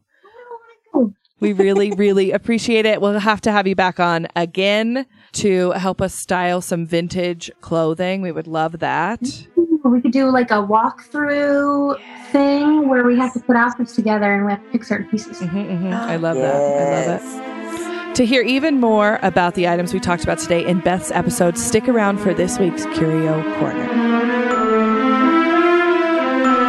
I said it in the interview and I will say it again. If I could have just somebody in my life communicate to me the way Beth communicated to me via email and then in person, I think I would be just less stressed out all the time. I- she was just like a happy ray of sunshine, Yeah, I'd like my internal dialogue to have a southern accent if we could do that. right? Uh-huh. If my Yeah. anxiety could be a southern belle, we'd be a lot better. I know. And like the whole time, because we had like, she had a storm going on, and our Wi Fi, like, because we were all in our own separate Mhm. facilities. And she was so sweet. She's like, it's okay. It's okay. It's okay. Let me do this. And I'm like, so, we're so sorry. She's like, no, no, it's fine. It and I was was like, seriously. I was like, it is fine. thanks, Beth. And then she had her cute, like she had her coffee set up with her. She had a Yeti with coffee and her little vintage mug. And her cute little dog. hmm If I was ever in a crisis and she was around, I'd be like, we're fine. We're fine. I know. I'll just look at her and be like, are we fine, Beth? Beth? She'll be like, yeah. She, she'll be like, we are. We are fine. But yeah, it was the Wi-Fi issues and the different stuff that we had with this interview. It was still. I could have we. I could have talked to her for at least another hour or more. Like I know my I had a child who was trying to throw up. yes, I had to cut it. But yes, I literally could have sat down with her for the rest of the day and just chit chatted with Mhm. her. hmm I can't wait for them to come this way eventually. Her and her beau, and hopefully meet up with I- them somewhere. And I know she's just like, he'll come we're like, oh, and I'll be with him. I'm like, oh, all right, yeah, come and travel with us. You Yeah. just give us the head. I need at least two weeks in advance notice, Beth, because Yeah, that's how I roll. just send drop us a DM and say if it's if it's a week, I will go over to Jill's house and console her and just be like, it's gonna be okay. We're gonna, it's okay. We got it. I'll have to have her call me and be like, Jill, it's fine. Well, and I can't wait to go back that way. Eventually, we're going to make it to that side of the country and to go to her in shop, shop, the Daisy Palomino vintage. oh my gosh. Every time she posts something on face or on Instagram, I'm like, who do I know that lives close by that can get me something? No doubt, right? If you're located in Nashville, go to East Nashville Antiques and shop all the wonderful vendors there. I'm sure they're open seven days a week, and Beth's booth is in there, and she just restocked it with some darling stuff. Oh, she's got like the cutest. Did you see the cute little picture in the glass? Yeah. And then she just she had posted a picture this week too of um a mannequin bust with a vintage George Strait tee Yes. on it. And I was it was funny, you know, you grow up in a small area, right? And you just think like kind of maybe everybody's like this, maybe everybody's not like this. Mm. But when she made the FFA comment, I was just like, oh my God, it's going to haunt me for the rest of my life. Know your eyes got so big when she, and you're just, it was almost like that moment, like, wait, what? I was like, hold on. We're not minute. the only ones that do that? Right. Yeah. Cause it's just like, you know, every kid that I went to school with, like there was like, is either you did FFA or you didn't. Like it was pretty straight down the middle, cut in half. Right. Yeah. But you always knew somebody that did FFA. I had friends and cousins and just everybody. I think my husband did It- FFA it- yeah, when he was when here. I so growing up the way I did, I had no clue what FFA was, except I thought it was related to air control. that makes sense. I mean, why not? So when everybody's like, "Oh yeah, I'm in FFA," and I'm like, "Really? They start? Wait, do they start you that young?" okay, I mean that's cool. Good for you. And then like somebody like had their like FFA jacket and all this like they were like decked out and like their like- west. I'm like, what in the hell is going on right now? hmm Yeah. When there was FFA stuff happening at our school, you saw all the FFA kids walking around in their like they're like blue corduroy jackets with the gold FFA emblem and stuff on Did it. you all just part the the hallway as they were walking down? Yeah. It was just like, you know, the bad kids. And like the whole time I was like doing stuff for this curio corner, I just had the Dixie Chicks song, Earl, that Earl had to die. both members of the 4 H club, both Uh-huh. active in the FFA, all day today, just on repeat all day long. Well, okay, so the FFA, if you're not from a rural part of the country, stands for Future Farmers of America. And it's an organization kind of like Honor Society or like student body type um, stuff. It's an elective by choice, but you can also, I think, get scholarships and all this stuff. And it teaches people how to be like in the world of agriculture, whether it's a teacher, doctor, scientist, business owner, farmer, all of that stuff. So it teaches different fundamentals of agriculture. Like I know the kids that at my school, they would like raise chicks and they would go branding and there was a gardening sale and a plant sale and all that stuff. They went like, they would go like, there was a big event, trigger warning, some animal stuff, but there was a, um, they would go branding and castrating, like take the day off of school just to go tackle calves and do all that. Anyways, it's been an organization for a very long time. Um, you can, I have had cousins that raised animals for FFA. Hi, Emma. We had, they, we would go, the, the funny story. So we went one time to my aunt and uncle's house in it, um, so we went to the middle of the state, okay, the middle of I 15 in between Idaho Falls and Boise. And um, we went there and they were preg checking cattle. My uncle is a cattle farmer and an Wait. accountant, but not the Wait. type of accountant with the OnlyFans. Preg ch- checking? Yeah, you new to this, Jill? Like, were they making them pee on a stick? No, it's much worse. It's much worse. You've never heard of this? My eyes right now as I look at you. City girl. City girl. We're recording this. I'm recording this on the video so we can I see don't your wanna face. I don't Okay, wanna know. So we went up to visit. We went with my dad and um they were preg checking cattle and my brother went out to make to keep notes on it, right? So they had to keep notes on how far along the vet thought that the cow was, okay? The heifer. So what happens is the cows come down from the fields, they're loaded into a pasture, all of the Please the tell me an ultrasound machine no, comes out. No, at some it's time. manual. So they put the cows in a chute, which a squeeze chute, which holds them on either side, and then you put a glove that goes to your shoulder, kind of like a produce bag, on, and then you hold the tail out of the way, and you go No. elbow deep, depending on the length of your arm, and you can feel through that port of entry. If the cow is in utero, you'll feel a calf. I'm very proud of do. how much I know about this because I did not grow up on a farm. So you go all the way in, and the vet checks, and you turn your head to the side, and you feel, and then the vet shouts a number, and that's the number that my brother had to write down, who had a very similar face to what your face is right now, complete and utter horror. So you would you would check all the cattle to see if they took during heat. Did um he at least give them treats after this? I think they probably get some like alfalfa or grain with some something. Fuck, I'd hope so. I'd need like Mhm. something. So that's how you check to see kind of what you're going to be expecting, how many calves you're going to be expecting when calving starts in the spring. And there's a whole bunch of other stuff to see if a cow's going into Oh, I bet labor. These are just things you learn, Jill, when you live in the country. Glad I didn't. Congratulations. But that was like, it was just where I grew up. Like, there was always cattle. You would get stuck in the road either by a tractor, a combine, a spud truck, or a herd of something being moved. Moved. but that was, and then everybody I knew did FFA, and I was one of the kids that didn't fucking do FFA. And now I garden and do all this shit. It probably would have been handy. So you, you should have like just went for that, Sam. No, I didn't. I and I'm sorry. I was always envious a little bit of the corduroy coat jacket. We'll find you one. Okay, yeah. So that, ladies and gentlemen, is the FFA. It's just a it's an umbrella organization to teach future farmers of America. Teach future farmers of America to stick your arm up a cow's ass. I think you have to go to more schooling than just a high school FFA. Do you think he like goes in there and he feels the sound and goes wah wah? Yeah, wah, probably wah, boop boop the snoot, the cow snoot, the utero snoot. Probably. I'm gonna guess. Yeah. Somebody want to send us a message? Oh, like oh, feel that little nose. Mm-hmm. Oh, like pet it. Be like, you're such a good baby utero cow. Well, it's in a gigantic sack. You know, I don't know if you know anything about pregnancy, Jill, but okay, if I, we can use ultrasound machines on humans, why can't we just do it on a cow? um, I think the cost and also maybe trauma to the animal. I know, I know, I know, but it's the other ways. I think they. I was gonna say it's really in and out, but I didn't. I don't want to use that as a. It's a faster. It's it literally like under- under a minute. It's like well, then But you probably wouldn't make a great. You can't be like. You're probably not going to make a great vet, or you're going to have to get a longer glove and maybe some coveralls. Do you get like those little clamper things and you just stick that in Yeah. and be like, I hit something. No, they just go all the way in and then they turn their head. So imagine my headphone was a cow's tail. You go in and then they turn their head out of the way like this, like listening on a wall. Yeah.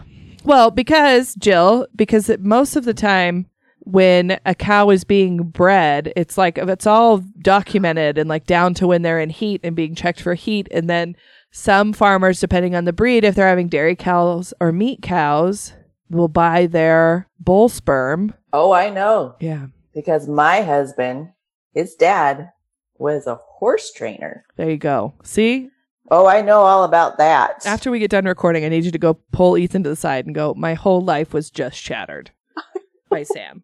no, and then he'll be like, Why didn't you know that? Why would I know that? Why would, why? But, anyways, long story uh, long, my brother's face, the city boy who had never seen somebody be uh, elbow deep in an animal, was mortified. Mortified. And he had to sit there, there the whole time and writing those numbers down.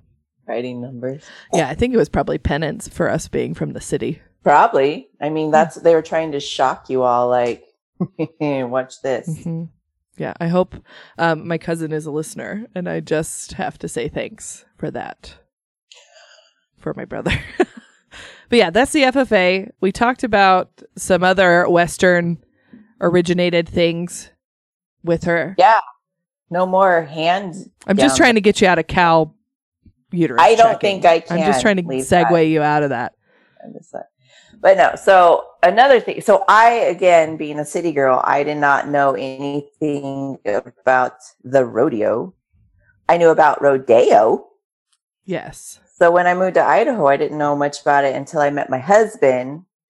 And we have these, we have them pretty fairly common through the summer rodeos here. And Yeah. I didn't really go to one until I met him. we And, have the uh, oldest rodeo in the state in Idaho Falls, yeah, the War Bonnet the Roundup. War bonnet. hmm Mhm. I went to the Stampede in Nampa with my husband, Mhm. and uh, one of the so one of the events I did like was the team roping, Yes. and we talked a little about that. But uh, the team roping is basically you have two people on a horses, and they are they essentially have to rope this steer, but they have to do it a certain way. hmm So the first one has to he's called the header, and Jill's face just did the like point eye roll, like, come on, now this. They're like, I can't can't be serious right now, guys. um, so they have to to legally do it, they have to rope around the neck and it goes around one horn, hmm which that is like takes some like because you always see them like do it. I'm like, oh, that looks fun. That's hard shit.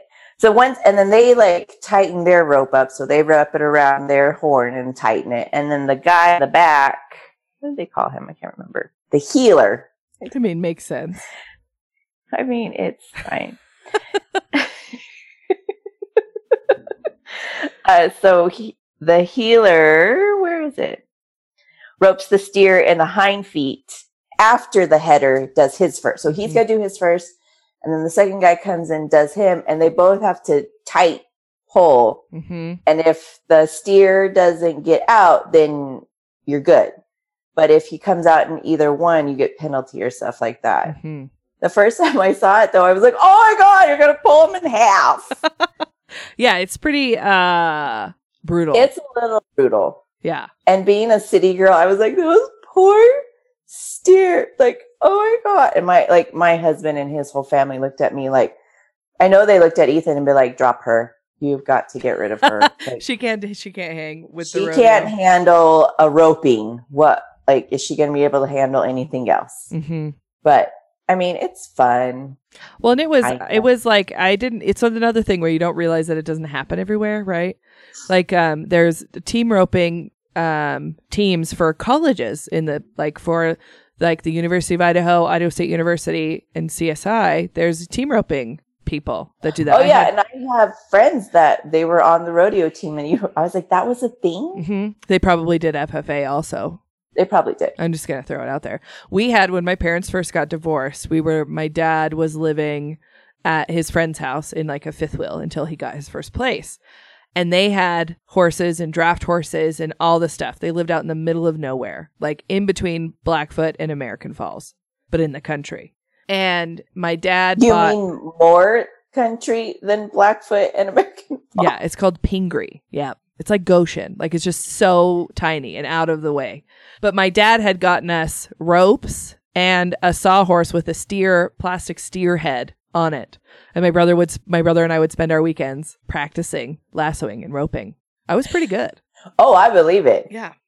Yeah, I thought I was a horse whisperer at that age. It's traumatic to think back on.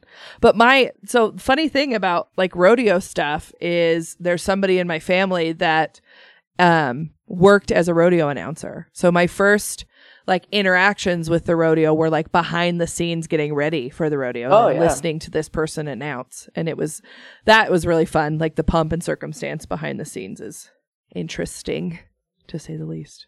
Yeah, I bet. But yeah, team roping is same with like barrel That's a lot of pressure.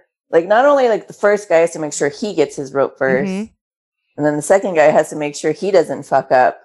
Well, you got to time that second one just so because they're going to lift their they get the the head of the cow in and now the cow's going to start to buck, right? Yeah, and they have to give like a 10 second head start to the cow or the steer Mhm. before the header can go. And if they break that, then that's a 10 second penalty. Like some of it, I was like, good God, you know what? Back out out in the wilderness, they don't give anybody a head start. No, they don't. They just go for it. But I bet I mean I'd be the first to hire a team roper if I had a cattle ranch. Yeah. And like some cute little dogs. Mm-hmm. Some Work dogs. Yeah. some working pups. Yeah, Yeah. Gotta have a good farm dog. Anyways, Except I would like sit a cityfy my work dog. Like, look, he's got bows in his hair. Uh-huh. My um the same family that I used to go visit, they had cattle dogs only all the time, right? And they were always outside dogs. There's they are guardian dogs. The first dog they got as a house dog was a fucking purebred Great Dane. And I like the first time I went over, they had this Great Dane, and I was like, so you just went straight to inside mini horse for your first domesticated pet, just straight That to was- it. That was a hard thing for my husband because he had cattle dogs. Mm-hmm. and my I had a miniature pinscher and he stayed inside and my husband's like no he has to be outside and I'm like hey we're in an apartment where is he gonna where is he gonna go Yeah, he's not hurting I'm like anything. and he he's tiny so he's cold Yeah. like you can't put him outside at night mm-hmm. no Murphy Lee would just bundle his feet way down to my feet and just stay there Just hang out at your tootsies. Yeah. My uh, my old dachshund could have been a cattle dog. He thought he was a badass. Tucker. you're uh he yeah my current dog is the worst Your guard current- dog. he, he no he'll just stare Straight into your soul.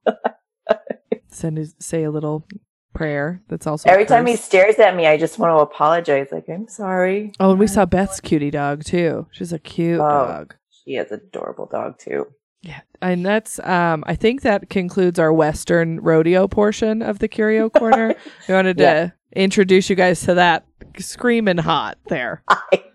Welcome to the Mothball Prophecies, the future. We'll, we'll we'll tone it down now.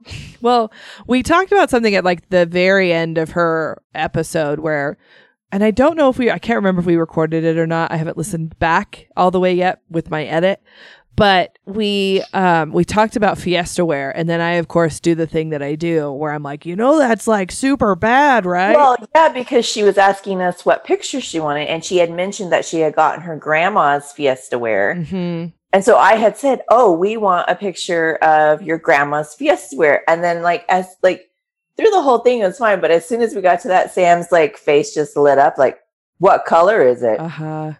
Did you know? That's and then her, you just broke her little heart though, because she was just like, hmm "What?" I know how rude. Then today I get a I got a message from her and she was saying she was taking pictures and whatnot. And she says, um, she said something like, I'll be safe getting pictures of the Fiesta ware. And I was like, son of a bitch, why do I always have to do that?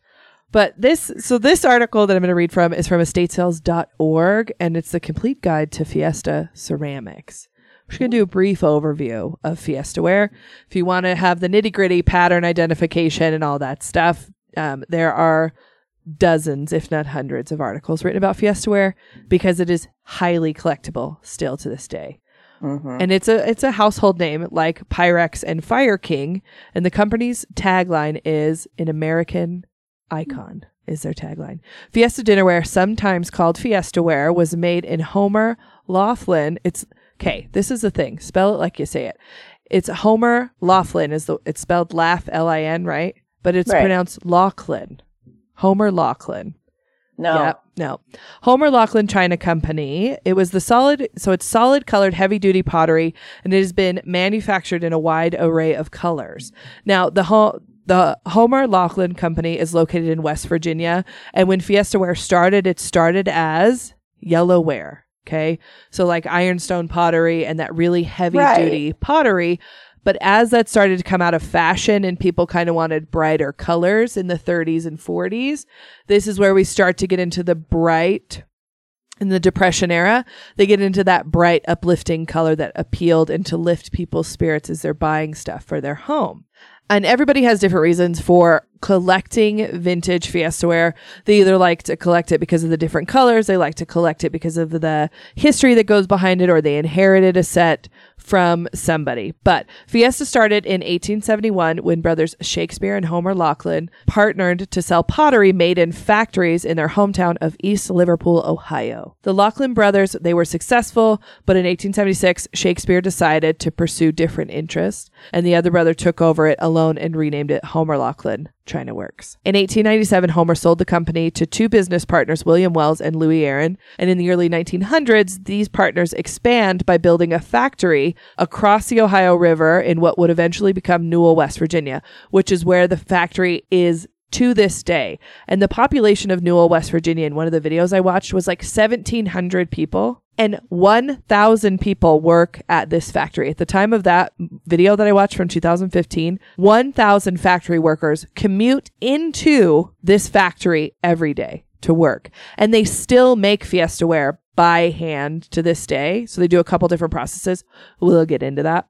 But it is it was when it was built it was the largest pottery plant in the world with a capacity to produce 300,000 pieces daily. That was back in the 1900s. Making wait a minute, three hundred thousand. 300,000. The company continued to flourish, and in 1927, the second generation potter Frederick Hurten Rhead was hired as the design director for the Homer Laughlin China Company. This was the turning point for the company because Rhead was the creator of the F- Fiesta collection in 1936.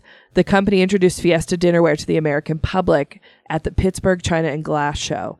The collection was so popular that more than a million pieces were produced by the second year of manufacturing. Isn't that That is crazy.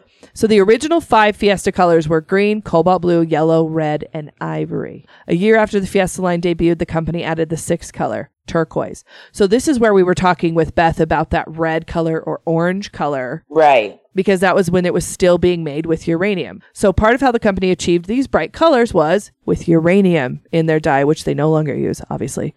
The uranium dyes give it this color brilliance that doesn't seem to be the case with the newer versions. So it's like when I when you're vintage shopping and you're seeing stuff that looks like it's a color that hasn't existed for a long time, that's the reason why. There's always a reason. And generally it's probably because it was toxic. So they had to stop adding those colors in one way or another. So there's like the atomic red, for instance, that has that uranium in it. Um, but the red specifically as a color, it just looks radioactive. It's so bright and it's so unique to any other type of pottery ware. Um, Rhead's initial design for Fiesta pottery featured Art Deco influences and a widening concentric circles that are still an identifying feature of true Fiesta ware. The first line of Fiesta pottery featured 34 different pieces, including pots, pitchers, bowls, plates, candle holders, vases, and trays. Hmm. So some changes to the original lineup happened quite quickly. Lidded mixing bowls, which came in four sizes, were discontinued just six months after manufacturing. The 12 inch compartment plate was discontinued before Fiesta even added its six color turquoise, so in 1936. Oh. Many pieces were slightly changed, including teacups and nesting bowls and ashtrays. So these, all those changes that happen also add to the value and collectability because there's so many changes that are happening in those first years of Fiesta ware. So the 1930s and 40s is where the shapes start to come into play that we're all familiar with. So you have the coffee cup with the big, you know, ring on the side was made in the 30s. You have tumblers, you have teacups, you have all of that stuff. And then in the 50s, you have newer colors coming into play. hmm And that's where, and that's what I think, like, it's one of the things that, like, Fiesta ware pottery is something that I would like to collect, but I would struggle with not wanting to be a completist collector with Fiesta ware. Yeah. So my friend Sarah, she uh, has Fiesta ware, and she, I think she has like four or five different colors. Mm-hmm. and so um and but she's got like um some like she's got a lot of the pieces but they're they're so sturdy too Mhm. like they're just really good sturdy plates and but i can understand why they're so expensive now Right, and hard to find. And so they had that huge rise, right, all the way up to the 60s. And then in the 70s, the interest dropped significantly, and Fiesta ware was entirely retired in 1972. So vintage Fiesta ware is defined as any pottery line made between 1936 and 1972. And then there, but of course you're like, well, I've seen it in Sears, I've seen it in Dillard's, I've seen it in all these places. That was because in the 80s it had a resurgence at Bloomingdale's. mm-hmm. So representatives from Bloomingdale's approached approached the Homer Laughlin China Company, and in 1986, Bloomingdale's released the new line of Fiesta pottery with new shapes, glazes, and colors. Which these are so this is where we get into that modern day Fiesta ware that's still being made. And in this little video I watched, it showed how they still make it. So they make some with slip casting, where they pour the liquefied ceramic, whatever, glop into the molds. They dump it out. That's how they make those pitchers. They have presses for bowls and dishes and different things like that. They have plates that come down and like make the shape of the plates. right And then they still have people in the factory. It's all the, like a lot of it is still man made and man operated. But when you are collecting Fiesta ware, when it comes to identifying, there are several things to consider. These include the shape of the piece, the glaze color, the decoration or pattern on the piece, and the Fiesta mark. With that information, you can identify what era that Fiesta piece is coming from. And the Fiesta ware mark is underneath the plate or bowl or whatever on the bottom, and it's a stamp, right? So some marks were used exclusively for old line, some were used post 1986. So it's going to be like Pyrex and Fire King. You're going to have these different right mold impressions and stamps and all that stuff on the bottom. And to look into more, I encourage you, if you have Fiesta ware, go look the rest of that stuff up. I'm not going to read any of it because it's long enough in itself and it shows if it's uppercase, if it's lowercase, if there's this phrase, if there's that phrase. It all goes into what Fiesta ware is, how many rings there are, all that stuff. And then, of course, there's the reproduction side of Fiesta also because it was so popular and is still being made to this day that's crazy that was one of those things where it's like I still see it in obviously I still see it in antique stores and everywhere for like the same price I saw it when I was starting collecting. well and that was the thing too like i would see it in an antique or a thrift store and i'd be like uh, that's new i don't Mhm. need that but i didn't know it was it had dated back that far Yeah. That's crazy. American made. Sometimes those are the best guns. things. Pew, pew, pew, I know. pew, Pew pew. pew. Anyways, now I have to get Fiestaware apparently. they make miniature Fiestaware like reproductions. I'll get some of those I and throw them in my typeset uh, tray. I just I feel like we should put like a, a sorry after all of these. Be like, I'm sorry, you're now going to be collecting this. I'd be interested to know if anybody, if if somebody listening had never heard of Fiestaware before. Mm, If you've never Yeah, heard of it, send me a message. Send us a message. Yeah, we want to know. And what is it? Inquiring minds want to know. they do. But another man-made item that she, uh, which I didn't really know it was a thing. Mm-hmm. Like I thought it was a, I don't know what I thought it was. Again, I'm from the city. This some of this stuff, I was just like, what the hell? was Well, wrong? and it's it's cute that it was her honey that wanted to collect. Yeah. This this is their collection which I together. could kind of see being from like Canada Yeah. and like mm-hmm. that's fun. But like wagon wheel furniture, Mm-hmm. like so my in-laws had a wagon wheel. I remember them having a wagon wheel like chandelier in their Yeah. house. Uh, I know. I think I know people that have a wagon wheel sofa, like the wagon wheels on either side. See, I've sofa. never seen anything else but that, the Mhm. chandelier. So I didn't think there was like a real like furniture line, Mhm. but there is. And it started back in the 1950s. Oh, that's surprising. Yeah. Uh, let's see. So, and using in the wagon wheels, of course, they create, and this came off of antiques.love2know.com. Oh, great, great name. So, I know it's a great name. So, using wagon wheels to create a Western rustic or lodge looking furniture went hand in hand with a country enjoying the great outdoors, camping, and land buying boom in summer homes in the mountains by the lakes across the country. wow. Um, wagon wheels literally carry, so this is like kind of the background.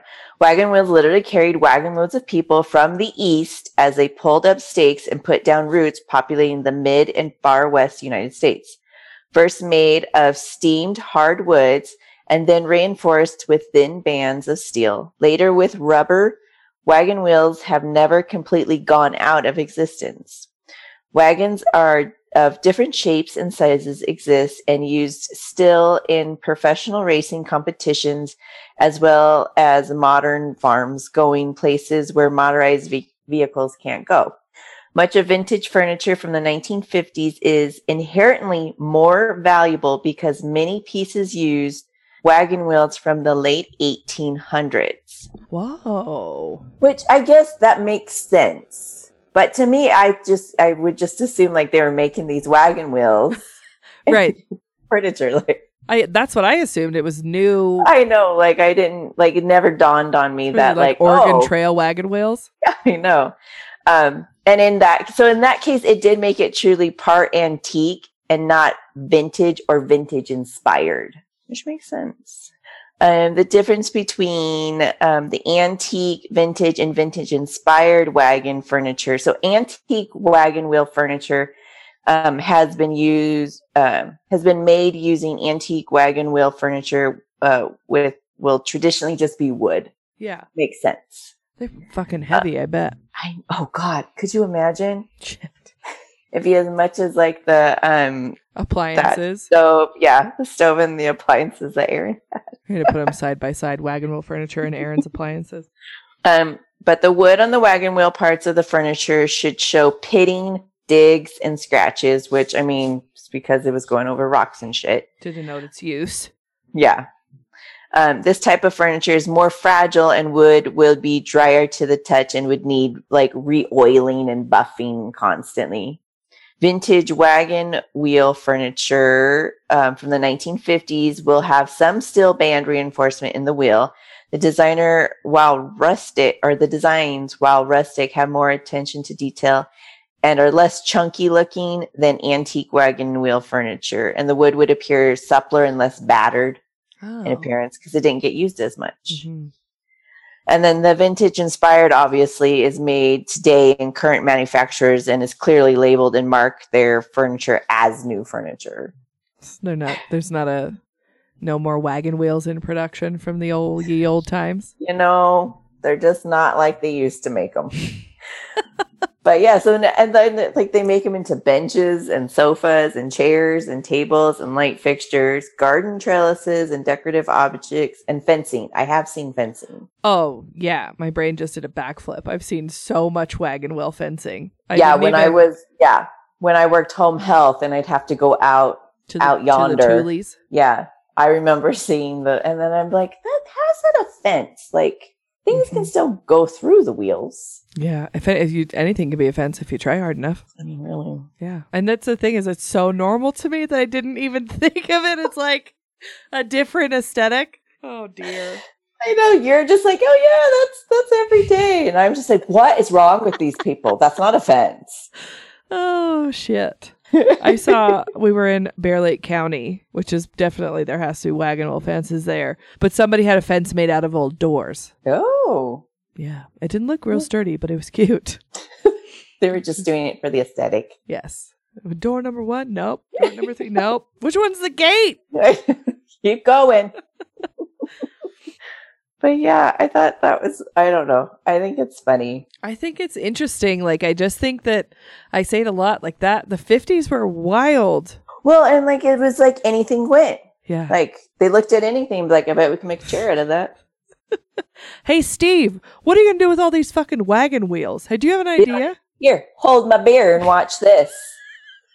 I got a couch. I got some this. Anyways, I would look a couch, a wagon wheel chair would look great in the basement if it would fit. Yeah. I think they're bulky could, well, pieces. I don't know if you could get it down your stairs. I don't think so. My stairs are stupid. I know. And I can't take that wall out. So my stairs, you come down, it's like a T. You can go left or right. And so trying to fit a piece of furniture down here is a nightmare. Like you'd have to go through your garage and like angle down. Yeah, it's really fun to move furniture into my basement. Everybody loves it. Everybody has so much fun. So much fun. I mean, who wouldn't have fun My going husband. down your danger stairwell? I know. That's why I got to rip the carpet off so you can see the steps because they carpeted the basement and the landing. Anyways, it's for it's been a long week here, but that's all we had this week for Beth's Curio Corner. Learned a lot this week, and we did. it was so fun. It was really, it was so wonderful to sit down, and she was actually a listener suggested guest to us. Yes. So that was fun. We always love those. If you think you know somebody that would make an excellent guest to us on the show, please send it to us at the Mothball Prophecies Original on Instagram. Um, thank you guys so much for listening to us. We really appreciate it. To see everything we talked about in this week's episode, as always, it's posted on the Mothball Prophecies original Instagram account, as well as the mothballprophecies.com. And if you haven't been to the mothballprophecies.com lately, all of our merch is now located on the Mothball Prophecies website. We have lots of really great stuff with new stuff coming this summer. We have a collaboration with a former guest that we're so excited to release for the summertime. We're going to have swimsuits, we're going to have crop tops, we're going to have different mugs, all sorts of stuff. The new leather key fobs are being sent out this week to Patreon members only, and those will be listed for sale on the website shortly. Also, for you to purchase, handmade by me and Jill and Miss Melissa Daw at Melco Leather. We would like to take this time to thank our loyal patrons. We have a lot of fun with you guys over there at the Patreon. We have a lot of fun stuff coming this summer for you guys since we'll be able to get out and about and travel a little bit, hopefully. Go check out some different places. To become a member of our Patreon, be sure to visit the link tree in our bio on Instagram. It has all the tiers listed out there. We have something for everybody. And we are changing the way we're doing the top two tiers, the 25 and $35 tier. When you join that tier, you get to pick what fabric your tote is going to be made out of. So every time you join, you'll have a little video chat with me and Jill if she's here, and we will pick your fabric for your bag and send it over to Spell Check. It's all handmade in house. We would first like to start by thanking Emily in Nevada, Aaron in Wisconsin, RJ in Florida, Crystal in Nevada, Gina in South Carolina, Julia in Sweden, Jasmine in Kentucky, Kyla in Indiana, Shanna, Mandy, and Riley in California, Aaron, TC Lionel, Melissa, Christina, Erica, Becky, and Ashley in Idaho. To join our Patreon, see the link tree in our bio.